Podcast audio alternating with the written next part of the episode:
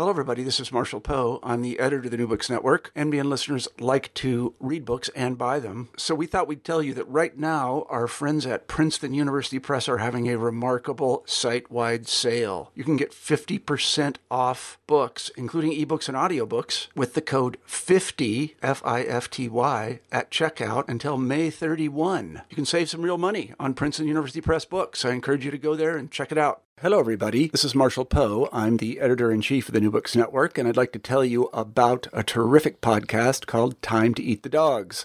It's hosted by Michael Robinson, a historian, and it's about exploration. Now, if you're clever, and I know you are because you listen to the New Books Network, you can probably figure out why a podcast about exploration would be called Time to Eat the Dogs. Well, Michael has interviewed many scholars and historians and researchers, and he even interviewed an astronaut about their books about exploration. You can find Time to Eat the Dogs at timetoeatthedogs.com. What else? You can also find it on iTunes.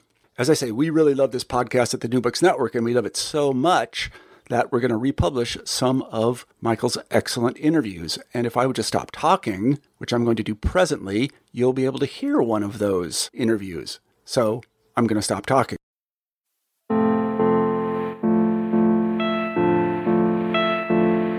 In the Middle Ages, pilgrims made all kinds of journeys. Jerusalem was the big one, of course, but there was Chartres, there was Rome and Canterbury. It was dangerous at times, but it also had its special moments. Who wouldn't, after all, want to touch the bones of a dead saint?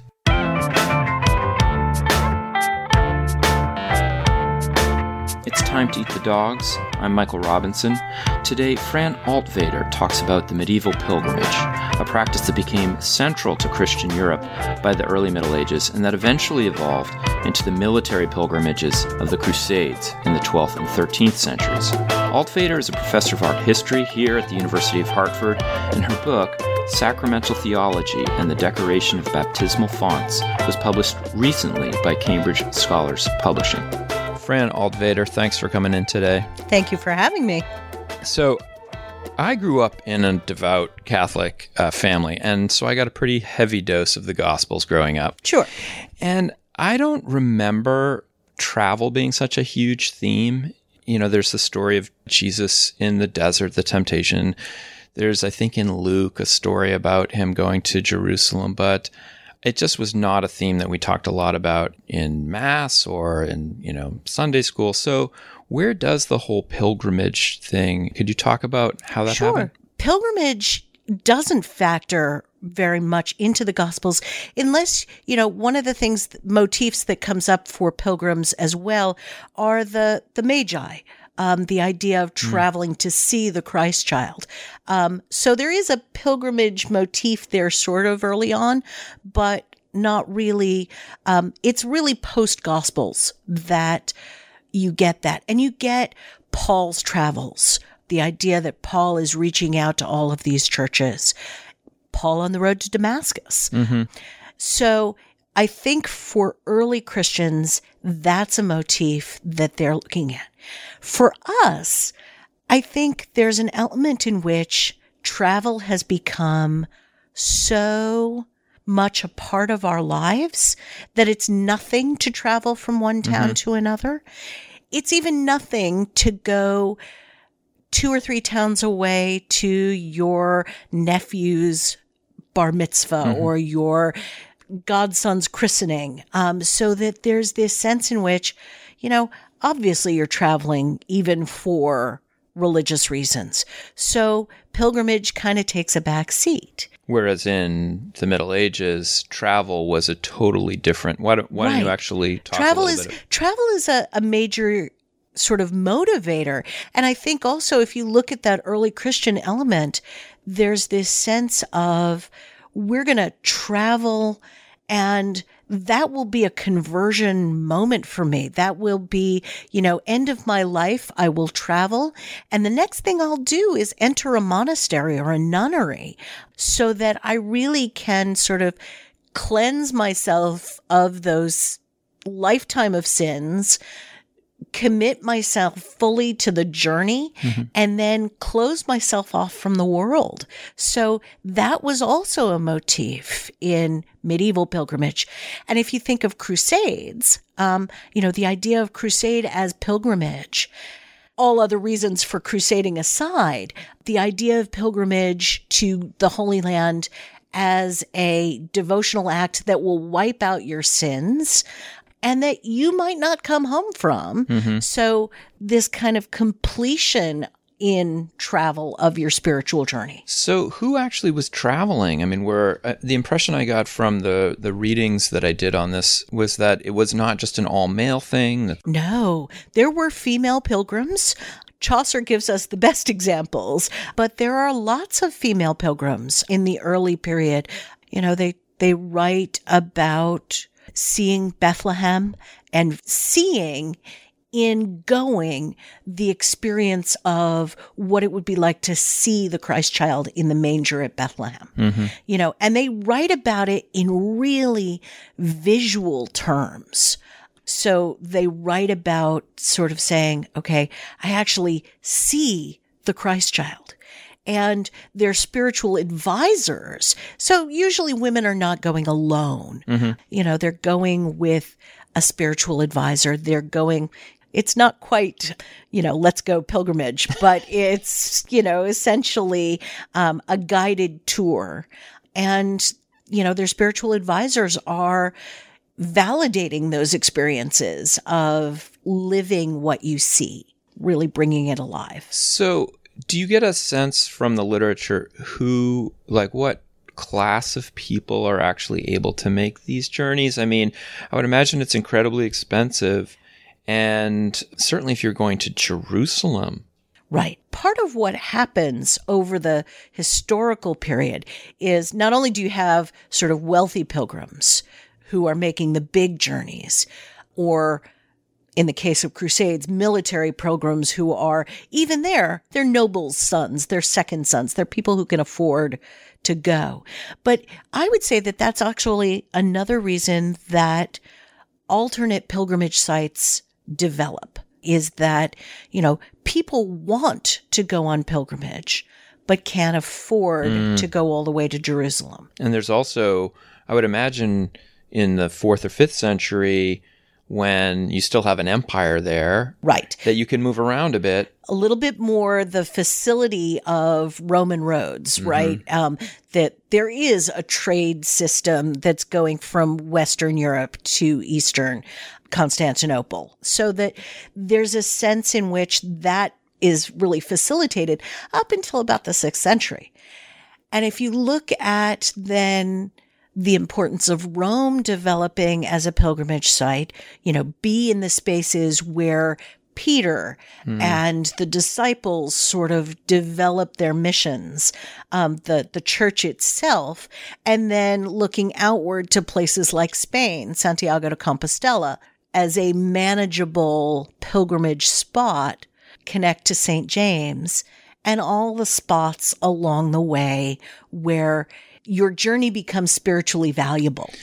Do you think, and as I was looking through, as I was reading about this uh, in your work, I was thinking, you know, you could look at these journeys as being a kind of biblical tourism, as you mentioned, like, hey, I just saw the place where Jesus was born. But then there are these other things that start getting attached to it, like uh, a way of purification, or, and then you write about like, yeah, well, there's also you you go to a place and there are bones of the saints there, or you have relics.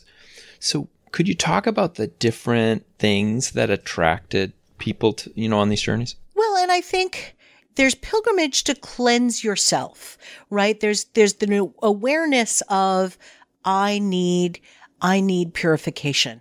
Perhaps there's a big offense in there. Um, you think about somebody like around Thomas of Becket's murder and the idea of walking barefoot to Canterbury Cathedral so as to expiate your sin around that. Mm-hmm. I mean, that's a small pilgrimage, but it, it's got that purification element.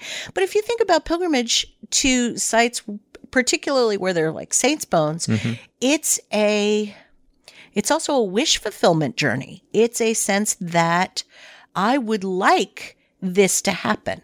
So pilgrims who want a child, who need, in the case of Saint Foy in Conques, um, Saint Faith, who was a third century child martyr. But what she becomes associated with is the freeing of prisoners.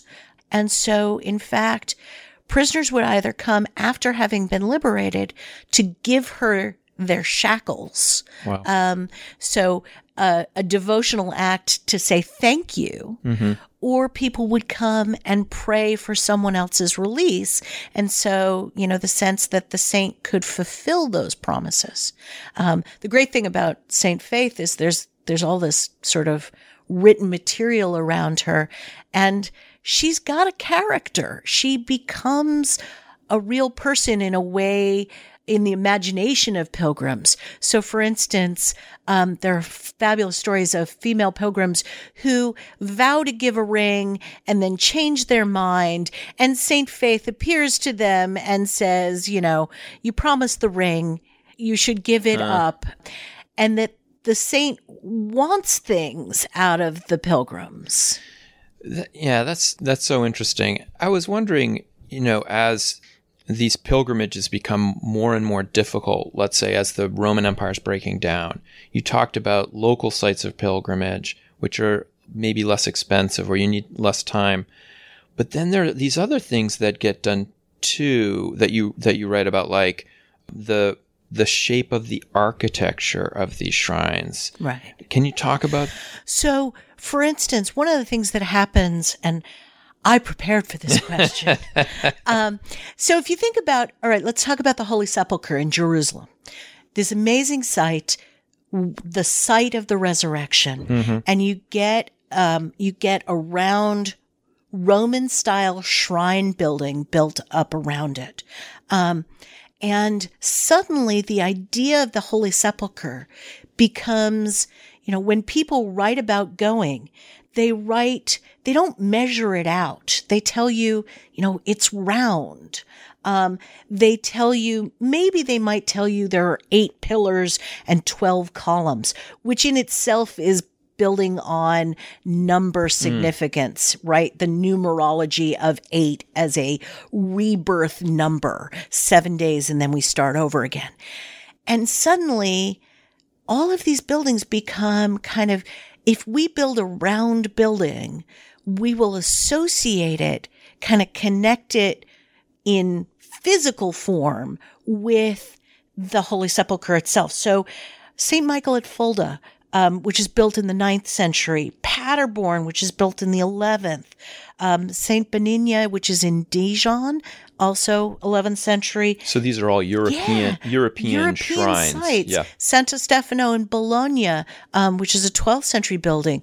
Um, the Church of the Holy Sepulchre in Cambridge, England, 1120.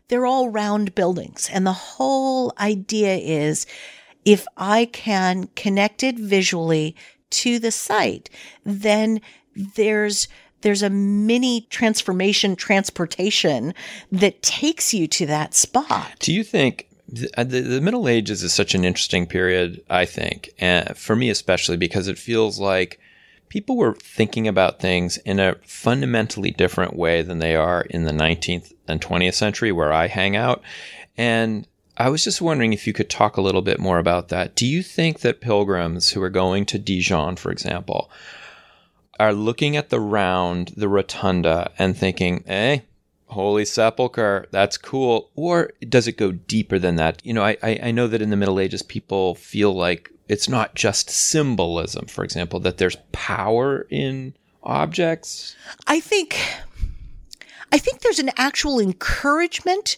to think of that as powerful.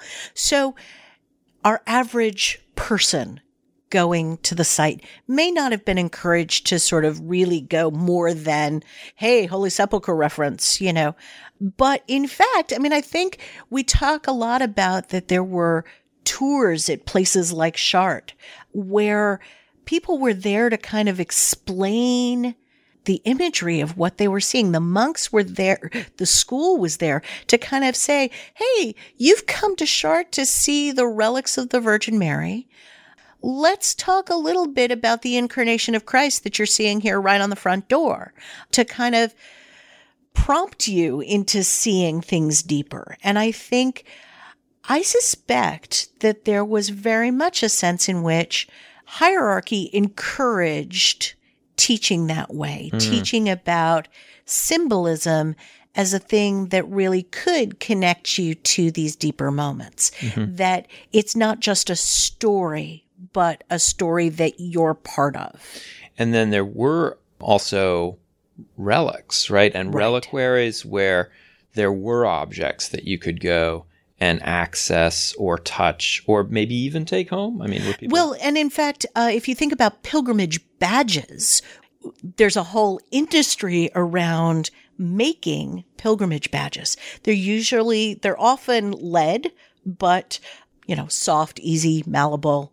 You can can really play with making a lead thing. And of course, for an average person, you shell out a few dollars for a lead remembrance that you then take home.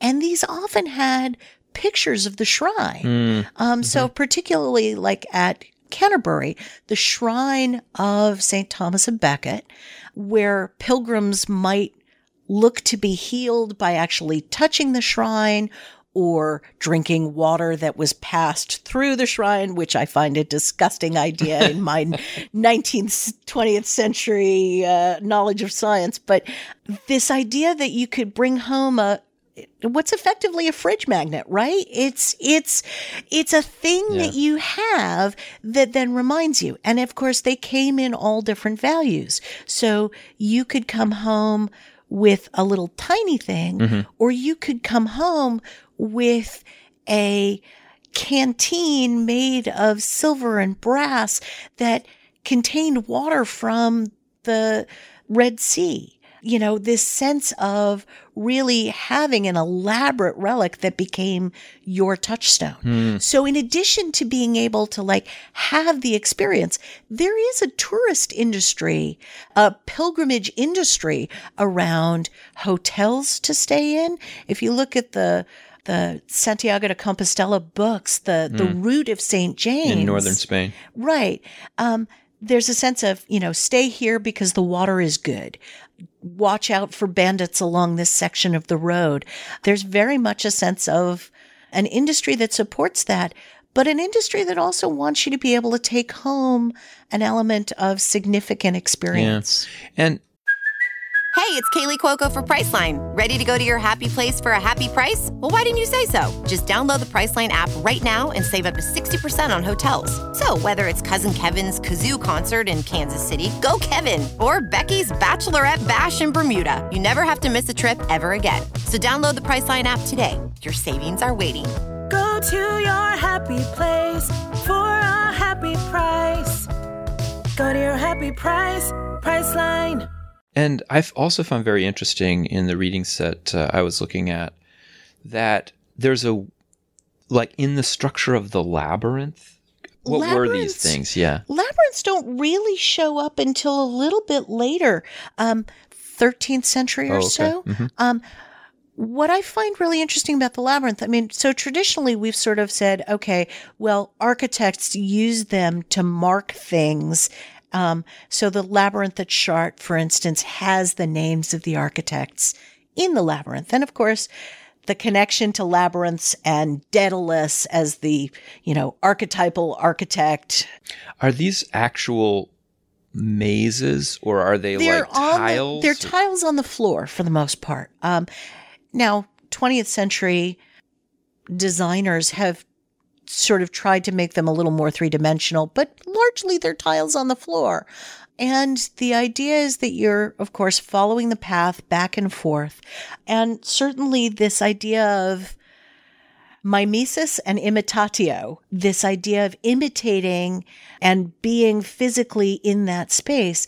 The path element is supposed to make you think about traveling, getting to the center and getting back out again. So pilgrims would go to Chartres or these other places and then walk the labyrinth, the as a part of their journey. And in fact, modern Christians, there are copies of the labyrinth at Chartres. So, for instance, I did one at Grace Cathedral in San Francisco, where what they did was lay out a fabric painted copy of the labyrinth, and you experience. I'm not sure whether you experience Chartres itself in that translation into the Episcopal space, or whether what you're supposed to do is go a little further and do, you know, the idea of a spiritual journey. Modern Christians are a little bit more uncomfortable saying, okay, this is what you're supposed to experience. Mm-hmm. They're more comfortable saying, okay, you know, walk, pray, you know, center yourself in the experience, but they're not comfortable saying, you know, and here you are at Chartres. Um, but I think for medieval Christians, that was a real, it was a physical connection um, that you were supposed to sort of think about being in that space. Yeah, I was wondering if you could talk just for a minute about what it's like for you to be a, uh, an art historian of the Middle Ages. And, you know, I know you work particularly on baptismal fonts, but I think, you know, getting back to what I said earlier, it seems so different from the 19th and the 20th century. I know in the history of science, medieval historians feel like they don't get enough love. I mean, it's all 19th and 20th century panels and and I was wondering, I guess first, is that similar in art history? Is there uh, you know, an emphasis on more modern times versus older times? And then like secondly, what attracted you to this very kind of weird period in a certain way? I think it is true that medievalists feel that we don't get quite enough love. We actually have instituted a Hug a Medievalist Day, um, which is uh, making grounds and uh, the idea that, you know, we should get more attention and more love. I think for me, what is wonderful about the Middle Ages is that everything comes together. You can talk about religion as a structure that also has an economic component, that also has a social component. You can talk about inclusion and exclusion in terms of sociological terms, and that they're a little more open about the fact that they live in this experience of in versus out. Um, so for me, I think it's really interesting to think about how how space and how experience really sort of define medieval folks and that they can sort of say, you know, oh, the Jews, well, we we tolerate them, but you know, we're also not tolerating them. And that where they come in contact with other groups, there's very much a a rawness and an openness that I find really interesting. Now, you could argue that that means that their racism and um, misogyny and everything else, it, their intolerance is right there on the surface. So you're saying, in a sense, they're in in many areas they're so provincial. They're brutally honest about what they. Right. And I find interesting also the the sense in which they want to believe in certain fictions. They want to believe in a fiction of an imminent resurrection. Um, and so, you know, it's a motivation. It's not the only motivation that's going on, but this sense of bringing about a world of God and using that as mm-hmm. an active part of what you do or don't do. Do you get do you get a sense from these people who you're talking about as being in many cases extremely provincial? They grew up in a little tiny part of Germany or France. And they never leave it. and then some of them go actually make it to Jerusalem. And is there evidence that these journeys changed them? I mean, is there any writing about them that the, the things that they've seen really affect them? So there is a little bit of writing about the experience of how things changed them. It tends to be a lot of what I saw. Um, and there is a marveling at, you know, how much bigger the world is than you expected. There isn't a reflective sense in which, you know, I've met actual Muslims and now I feel differently about that experience. Mm-hmm. And if you think, I think too, if you think about pilgrimages that are not Christian, for instance, like the Hajj, there's a sense in which pilgrimage draws me closer to my people mm-hmm. and not closer to understanding the big world. the world. I was also thinking when you were talking that, in a way, the conventions of writing like that, to write about interior experience, wow, I feel so different. That's like a very Renaissance type thing to write about, isn't it? It is. And why would you write about your interior experience if the motivation for your experience is exterior? To feel the experience of that space. What you want to recreate for somebody who hasn't been there in your writing is as much how could you see what I've seen? So I'm going to tell you about the places so that you can experience them too. getting to this idea of interior exterior i was thinking i'm sure some of these pilgrims maybe even at the very beginning were about soul cleansing. But i would imagine that some people were like i'm going to get my relic. I'm going to get my badge. My bishop's going to give me an indulgence and i'm set. Was there any kind of conflict uh, among members of the church about this issue of like why are you doing this? Well, I think so, particularly, you know, that's going to take you back to Crusades really uh, powerfully. Of course, these guys are all second sons. I think the church is very careful to promote a message of this is why you're doing it.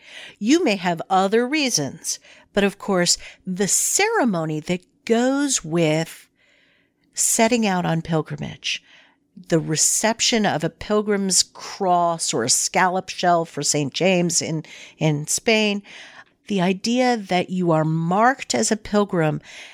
Let's set the tone before anybody goes out. This is not about plundering. This is about, you know, plundering you may do, but we're going to not look at that. We're going to look at the way we're setting the tone Yeah. for your travel.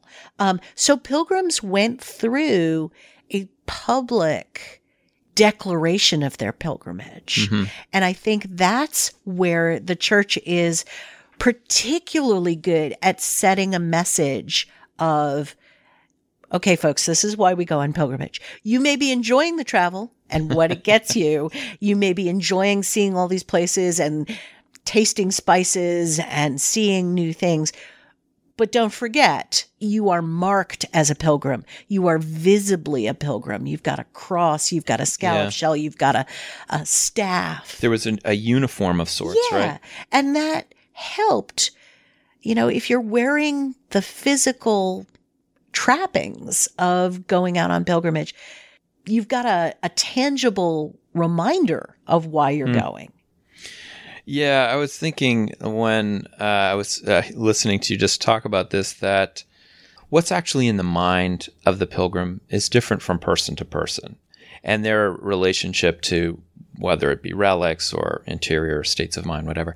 And I was thinking, in a way, there is a modern parallel to that, and that is if you look at people who climb mountains, or or maybe people who do all kinds of different kind of extreme adventure stuff. There are the purists who are they're into the moment. And then there are the peak baggers. You know, I've done every 14,000 foot mountain in this state. And so it was, I, so it made me reflect a little bit on this idea of how, how close do you think these modes of, of travel or experience are? I mean, I know that's asking you to speculate a little bit, but like, I guess the question is this Is the pilgrim actually closer to us than we think, or is it a really separate state of mind? Well, all right. So if you think about someone like Julian of Norwich or Margery Kempe, Margery Kempe's probably a better example since lots of folks are second guessing her extreme experience. So she's bursting into tears. Um, she is totally overwhelmed. She's in Jerusalem, I think she's mostly England, England. but she is experiencing these sights and overwhelmed by her experience, weeping, prostrate. And there are plenty of people, and of course, she's writing her memoir about all these people who are, you know, scoffing at her and not validating her experience. And of course, she always wins out in the end. She is able to convince them of the sincerity of her moment. I think that that's that's as revelatory of their experience is that they probably were modern in that sense hmm. of you can't live in that spiritual moment all the time. Hmm. I mean, there are people who are obsessed that way, but they're relatively few. I mean, many people are thinking, I've walked 20 miles today. My feet are tired and I really just want to put them up at the end of the day. And then tomorrow, when we actually go to the church, I will be in that frame of mind. Hmm. But the journey maybe is less spiritual getting there. Now, of course, that depends on how far you're going, how much you're leaving behind, what kind of preparations you're making. But I think I think they were modern, even if they're not writing it down. Hmm. Well, this has been awesome. Thank you so much, Thank Fran you so much for, coming. having me. That's it for today. Our music was composed by Zabrat. Make sure you check out the Time to Eat the Dogs website for links and information to today's show. A special shout out to Jean Sorabella, who wrote up a great essay on the medieval pilgrimage. I've posted the link on the website as well. And if you want to get in touch with me, feel free to contact me at Time to Eat the Dogs, that's one word, lowercase, at gmail.com. See you next week.